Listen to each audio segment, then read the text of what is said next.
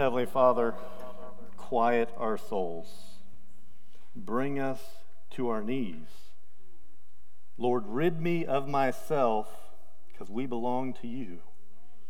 We ask that you bring us to your cross this morning. In Jesus' name, amen. You can be seated. A couple years ago, Rolling Stone magazine asked its readers to vote on the best one hit wonders of all time. Here they are. You can see how many of them you know. Unfortunately, I knew all of them. Maybe that means I might be a little old. I don't know. Number one, well, not in chronological order, but the first one they listed was Tub Thumping by Chumbawamba from back in 1997. 1993, No Rain by Blind Melon. 1979, getting a little for the older people in the room, My Sharona by the Knack. 1981, Tainted Love by Soft Cell. 1969, going really back for some of you older people, Spirit in the Sky by Norman Greenbaum. 1982, Come On Eileen from Dexy's Midnight Runners. And the number one voted song, One Hit Wonder, by the readers of Rolling Stone magazine from 1984, Take On Me by a-ha. I kept waiting for the Macarena. Thank goodness nobody voted for that.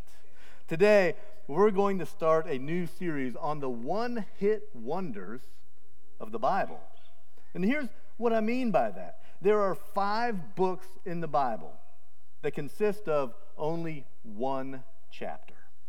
But that one chapter, that one hit, as it may be, was so good, it was so important, so full of significance, that even that one single solitary chapter was given a title and was included among the Bible's 66 books. So we're going to take the next five weeks and we're going to look at each of those books. And each week, a new hit, each time trying to pull out of that book what that single chapter was so, why it was so important to be included in the Bible.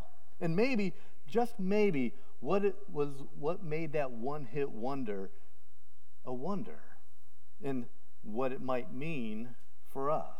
So let's get started with the only one of these one hit wonders found in the Old Testament, titled Obadiah, a prophetic book titled after the prophet who wrote it. And to understand Obadiah what he, and what he writes, we really must understand a bit of the historical setting of his writing. See, the key to understanding the writings of any of the prophets is knowing what was going on in that time where they wrote it. See, they were sent to prophesy for a reason, so we have to know what was going on. So let me see if I can kind of give you the big picture. And to do that, we have to go all the way back to the great Jewish leader Moses, whose life is detailed in the first books of the Bible. And Moses led the Jewish people out of slavery in Egypt and into the land that God had promised them, aptly named the Promised Land. And then Moses handed over the leadership baton to a man named Joshua, who led the people to actually possess that promised land. And then they were ruled by various judges until the time that they appointed their very first king, a man by the name of Saul, who was followed by one of the greatest kings, one of the greatest leaders of all time in all of human history, King David. See, David started off by winning that battle against the giant Goliath, and then ended up establishing Israel as the premier force in that part of the world. David had a son named Solomon who made his own mark through his incredible God given wisdom. In fact, he's known as the wisest man to have ever lived. And through that wisdom, Solomon built off of his father's David's success and led Israel to such military, such economic prominence that kings and queens from all over the world would come to visit, to marvel and to learn. Now, the, the reigns of David and then of Solomon constituted what we could call the golden age of Israel. But when Solomon died, his son Rehoboam comes to the throne. And he was only to be the fourth king in the history of Israel. He inherited the normal challenges that come with a growing nation the need for money to fuel the growth, and the need for workers to build out that infrastructure. But those are the kind of challenges that a leader longs for for they are the challenges that can often lead to success. So Rehoboam comes to the throne, David's grandson, Solomon's son, standing in the line of kings, ready to lead Israel forward to even greater heights. And then, in a single event, he screwed it all up, and everything was lost. See, here's, here's what happened the people come to install Rehoboam as their new king, ready to move forward under his leadership. They made one request, and they asked it with as much respect as they could muster. Due to the rapid expansion of the nation, they had been heavily taxed, and large numbers of workers had been forced into labor. They asked, could he, as the new king, inaugurate his reign through an act of kindness, through an act of compassion and sensitivity, and consider lowering taxes just a bit in reducing the amount of forced labor just a bit. And even if it's just for a short season, they asked that simple request. It was an incredible opportunity for Rehoboam as a new king to curry favor to win the loyalty of his people. But he refused. His response was, Oh, you want lower taxes? You want less work? Well, I'm going to raise your taxes and I'm going to work you even harder. And that led most of the people to their breaking point. Civil war breaks out and the, the kingdom divides. Ten of the twelve tribes of Israel revolted and eventually formed the northern kingdom of Israel. Only two of those twelve tribes would remain loyal to Rehoboam, forming the southern kingdom of Judah. See, this led to ever increasing levels of political, cultural, and spiritual breakdown in both the north and the south, ushering in the prophetic era where God would send prophet after prophet to call the people back to political, cultural, and spiritual sanity. Unfortunately, the breakdown was so bad that by and large the words of those prophets fell on deaf ears. And this led to prophetic calls of repentance, then becoming prophetic declarations of doom. A 350 year decline was set in motion culminating in the exile of both the northern and the southern kingdoms. The north fell to the Assyrians in 722 BC, the south to the Babylonians in 586 BC. The northern kingdom was lost forever, and only a remnant of the southern kingdom was able to return from their exile in Babylon to the promised land to reestablish the Jewish homeland and then to wait for the promised Messiah. And that, in effect, ends the history of the Old Testament. The story of the Bible doesn't really pick back up again until the time of the coming Messiah, chronicled for us in the New Testament. So that's, that's the setting. That's the season that we're in when we're talking about the prophets, a divided kingdom. Exile looming, moving from calls of repentance to declarations of judgment. And as you can imagine, it was not a very fun time. Obadiah was appointed right after the invasion of the southern kingdom and the destruction of Jerusalem. He was among the last of the prophets. So, with, with that history out of the way, what exactly do we mean when we say that someone is a prophet? We tend to think of a prophet as, as someone who prophesies the future, kind of like a fortune teller. Well, the, they did some of that, but that's not really what the meaning of the word is. A prophet was someone who was a mouthpiece for God to speak to the people. Their job was more about bringing the word of God to bear upon human life, to proclaim the will of God in light of a particular situation. And most of the time, they were bearers of warning and judgment sent by God because the people wouldn't listen to God in any other way. God spoke to and through the prophets in all kinds of ways. He used dreams, he used visions, he used signs, he used symbols. But no matter how the message of God came to the prophets, it was God's message. It was binding, it was authoritative. And no prophet was self appointed. God appointed them, set them apart uniquely for the task at hand, and which is why we also read of false prophets, those who would self appoint themselves, who would prophesy their own words and not God's. But a true prophet was God's spokesperson, God putting things into their mouth, God setting them apart, God telling them what to say. And this is why only a prophet could say, Thus saith the Lord. See, they tended to have the same three part message. Number one, that if the people didn't repent, if they didn't turn from their evil ways, that they would be taken captive, they would face exile or even worse, destruction. And then number two, that the Messiah was coming. And then number three, finally, that when the Messiah came, the people of God would be restored, brought together and renewed, they would be saved. And of course, all three of those happened. The people didn't repent, so they went into exile. The Messiah did come in the person of Jesus Christ, and Jesus did provide the way of, for people who wanted to be connected to God to come together to be saved. They were direct prophecies. But most of what we read is a direct moral confrontation.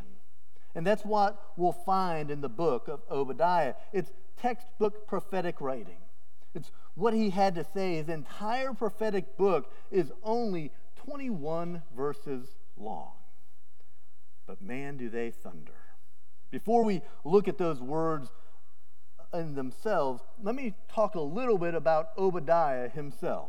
Here's what we know about him. Okay, moving on to what he wrote. Because really, we don't really know much of anything about Obadiah except for what he wrote. His name, Obadiah, was a very common name for the day. It meant servant of the Lord. In fact, it was so common of a name that we read of other people named Obadiah in the Bible, but we have no idea if any of those are the Obadiah that wrote this book. We don't know the name of his father. We don't even know where he was born. But we do know what he wrote this one hit wonder about. He wrote it about the nation and the people of Edom, who, while priding themselves on their own safety and security because they lived high up in the hills and in the rocks and in the caves, that, that they felt protected. And they had been gloating over the devastation that the Israelites had been subjected to by foreign powers. So while they prided themselves for being safe, they loved watching Israel get destroyed. Sometimes they even joined in the attacks on Israel. And what made that even more reprehensible is that the Edomites were related to the Israelites, they were kin. They were the descendants of Esau, the brother of Jacob, one of the great patriarchs of, for the Jewish people. And this had gone on for centuries. In fact, the prophecy that Obadiah gives is pretty simple. This is the summation of it. It is you, Edom, that will be destroyed. Israel will be delivered, and God's kingdom will triumph. So, as we dig into this prophecy, it will give us a chance to reflect on some very important things for our own thinking about God. So let's, let's walk through it. This is the vision that the sovereign Lord revealed to Obadiah concerning the land of Edom. We have heard a message from the Lord that an ambassador was sent to the nations to say, Get ready, everyone. Let's assemble our armies and attack Edom. The Lord says to Edom, I will cut you down to size among the nations. You will be greatly despised. You have been deceived by your own pride because you live in a rock fortress and make your home high in the mountains. Who can ever reach us? Way up here, you ask boastfully. But even if you soar as high as eagles and build your nest among the stars, I will bring you crashing down, says the Lord. If thieves came at night and robbed you, what a disaster awaits you. They would not take everything. Those who harvest grapes always leave a few for the poor, but your enemies will wipe you out completely. Every nook and cranny of Edom will be searched and looted. Every treasure will be found and taken. All of your allies will turn against you. They will help to chase you from the land. They will, they will promise you peace while plotting to deceive and destroy you. Your trusted friends will set traps for you, and you won't even know about it. And at that time, not a single wise person will be left in the whole land of Edom, says the Lord. For on the mountains of Edom I will destroy everyone who has understanding. The mightiest warriors of Teman will be terrified, and everyone on the mountains of Edom will be cut down. A bit harsh, isn't it? Kind of hard to hear that, especially if you live in Edom. Now, I know that we don't like wrath of God type of stuff. We like hearing about the God who loves us who forgives us, who accepts us, the God who's tender and compassionate. And all of those things are true about God. But God is also holy, He is also just. He's not some kind of cosmic Santa Claus. He is kind of like fire. I've heard it said that the fire that warms us can also be the fire that burns us. See, it all depends where you stand in relation to the fire. There can come a time when that fire burns, when God's justice, his punishment, comes. And Edom wasn't the first to experience it. One of the more famed examples was the punishment of the people of Canaan because of their ferocious, habitual, unrepentant, off the charts evil a sampling of it, the Canaanites were marked by the worst possible aspects of slavery the worship of false gods, religious prostitution, sexual cults. They had given themselves over to every kind of sexual depravity. The Bible says that God had been tolerating this for more than 400 years. Their wickedness kept increasing and increasing, and God kept enduring it. 400 years of restraint and patience. But why? Because no matter what you've heard, this kind of judgment is always God's last resort.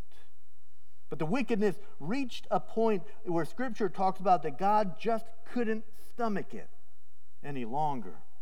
So while the punishment like this is rare in the Bible, what stands out is not God's act of justice, but how much he's marked by mercy and restraint. See, there comes a time when God determines that there is no other recourse but divine judgment. A time when God's anger can't help but surface. Now let's think about that for a moment. I don't know what kind of God you want in your life.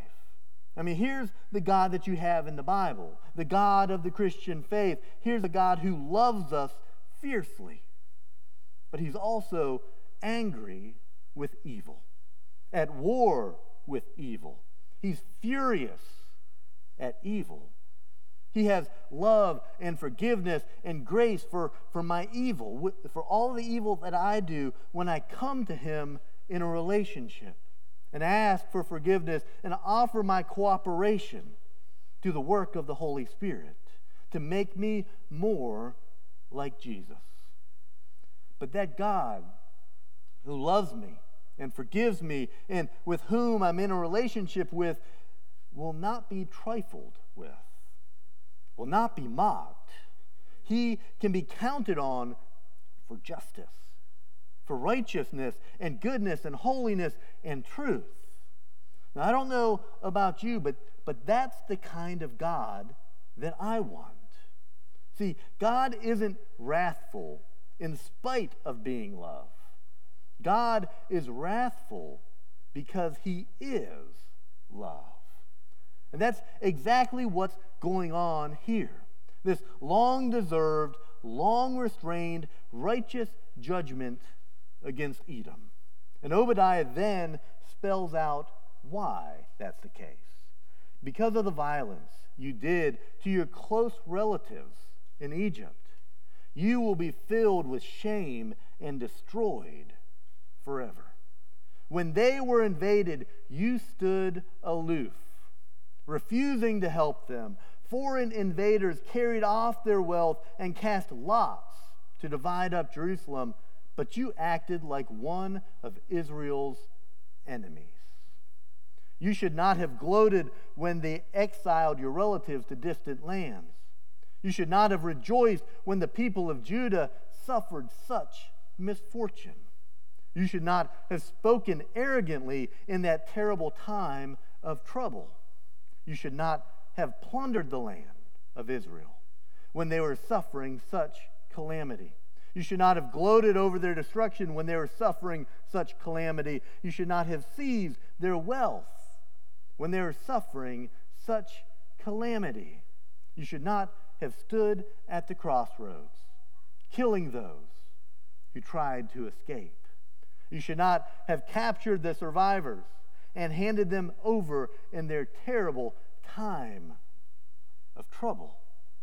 So that's what God is done with violence, theft, murder, betrayal, arrogance, spite, and disrespect toward Him as the God of Israel.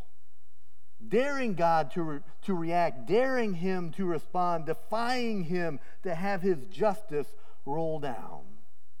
See, it wasn't just the horrible actions that Edom took, but the horrible inactions that they also took. It wasn't simply what they did, horrific as that was, but also what they didn't do. When they stood by and did nothing while the people of Israel were being violated, they did nothing when they could have done everything. See, there are sins of commission and there are sins of omission. We can't forget that one can be just as bad as the other. For sins of both kinds, egregious, horrific sins of both commission and omission, Edom had brought themselves to God's breaking point, which then leads to the final part of Obadiah's prophecy after prophesying Edom's destruction and then outlining what Edom had done to deserve it, Obadiah lays out exactly what will happen next. Edom will be destroyed, and Israel will be restored. Here are his words The day is near when I, the Lord, will judge all godless nations. As you have done to Israel, so it will be done to you. All your evil deeds will fall back on your own heads. Just as you swallowed up my people on my holy mountain, so you and the surrounding nations will swallow the punishment I pour out on you. Yes, all you nations will drink and stagger and disappear from history. But Jerusalem will become a refuge for those who escape. It will be a holy place, and the people of Israel will come back to reclaim their inheritance. The people of Israel will be a raging fire, and Edom a field of dry stubble. The descendants of Joseph will be a flame roaring across the field, devouring everything. There will be no survivors in Edom. I, the Lord, have spoken. Then my people living in the Negev will occupy the mountains of Edom. Those living in the foothills of Judah will possess the Philistine plains and take over the fields of Ephraim and Samaria and the people of Benjamin will occupy the land of Gilead. The exiles of Israel will return to their land and occupy the Phoenician coast as far north as Zarephath. The captives from Jerusalem, exiled in the north, will return home and resettle the towns of the Negev. Those who have been rescued will go up to Mount Zion in Jerusalem to rule over the mountains of Edom. And the Lord himself will be king. Historical footnote for you here. The kingdom of Edom was in fact destroyed in 553 BC. Now, we're not exactly sure how or by whom, but we do know through archaeology that the signs of destruction by at least something that included fire from that time have been found all of that. Edom's destruction, Israel's restoration, is a picture of God's economy, and it's called justice. God is a just God, and he will bring justice to bear on his creation, and justice that results in what is known as shalom. See, it's a beautiful dynamic where God wants to extend mercy and grace and forgiveness repeatedly. But if we say no, then justice must come. There could have been mercy, there could have been grace, there could have been forgiveness. But Edom said no. But when justice comes the right way, there can be shalom. Shalom is a powerful Jewish word often used in a greeting or in a farewell. It's commonly understood to mean peace, health, or prosperity. But, but it's deeper than that. Shalom is the webbing together of God, humans, and all of creation in justice, fulfillment, and delight. Think about that. It's when humans and God and all of creation so act in concert together that justice breaks out, peace breaks out, wholeness breaks out, and love breaks out. And for it to break out means dealing with all that kept it chained up and tied down, which is why that last line is so captivating. Let me read it again. And the Lord Himself will be king. See, that's the end game. That's what we all have to look forward to. That's the vision God is casting through Obadiah. That evil will not have the last word. God will. And that's the vision behind everything that we face in this world. Now, I have no idea what you walked in here today carrying on your shoulders, what may be weighing you down. But for everything that you're facing, pain is not the last word. Cancer is not the last word. Unemployment, poverty, hunger, they are not the last words. Loneliness is not the last word. Rejection, abandonment, divorce, they are not the last words. Persecution is not the last word. Racism, sexism, abuse, not the last words.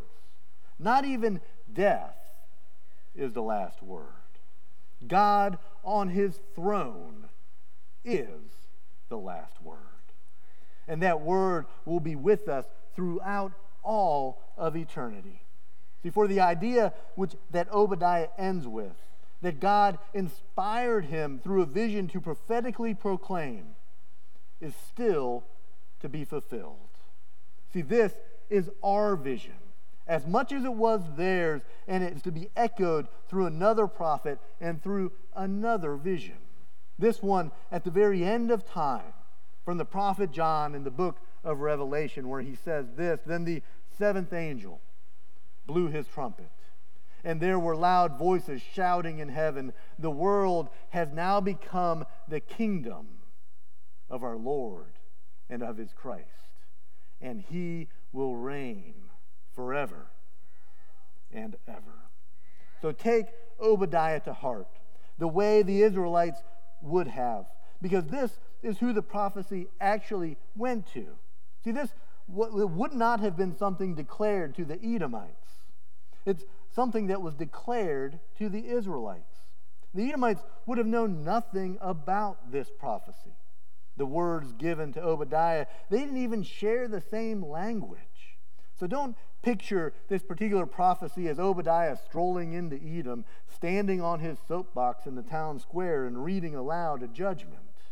No, this was given to the Israelites to encourage them, to let them know that God was not going to abandon them, that they had a God who wouldn't stand for this much longer that they had a good and a strong and a just God. And that's why God wants you to know about Obadiah. Because he wants to make this known to you. He's still prophesying this to you. This is a God that you can trust to establish his kingdom, a God that will be on your side a God that's watching out for you in the face of cruelty and injustice, wrongdoing and evil. A God who will have the final word and who will one day be on his throne for all to see. But be sobered by this too, because we too are in a time that may quickly be ending. A time when God is once again withholding justice and showing restraint. He's still giving time for any and all to turn back to Him, to come to Him, to be in a relationship with Him. But it will not last forever. His restraint won't last forever. There will come a time when God will bring ultimate and final and right and proper judgment on this world. And all who have lived who are living and will live, and it will be good and it will be right. See, and from that, some of us can take comfort, and some of us can hear a challenge. See, the fire that warms is also the fire that can burn. God wants nothing but to wrap you in a warm and a loving embrace and to ambush you with forgiveness and grace. But if you tell him no, if you tell him no, then that just means judgment that you have now invited onto yourself. And it can be that. It can be that, or it can be shalom. It can be peace for all of eternity. Today, if you want that peace in your life, well, I pray, will you just raise your hand where you're at? Heavenly Father, you are worthy. You are so worthy of all of our praise. And we live for you. Your name is above every other name, Lord. We lift you up. We thank you for all that you do for us. And we pray for that shalom that only you can give.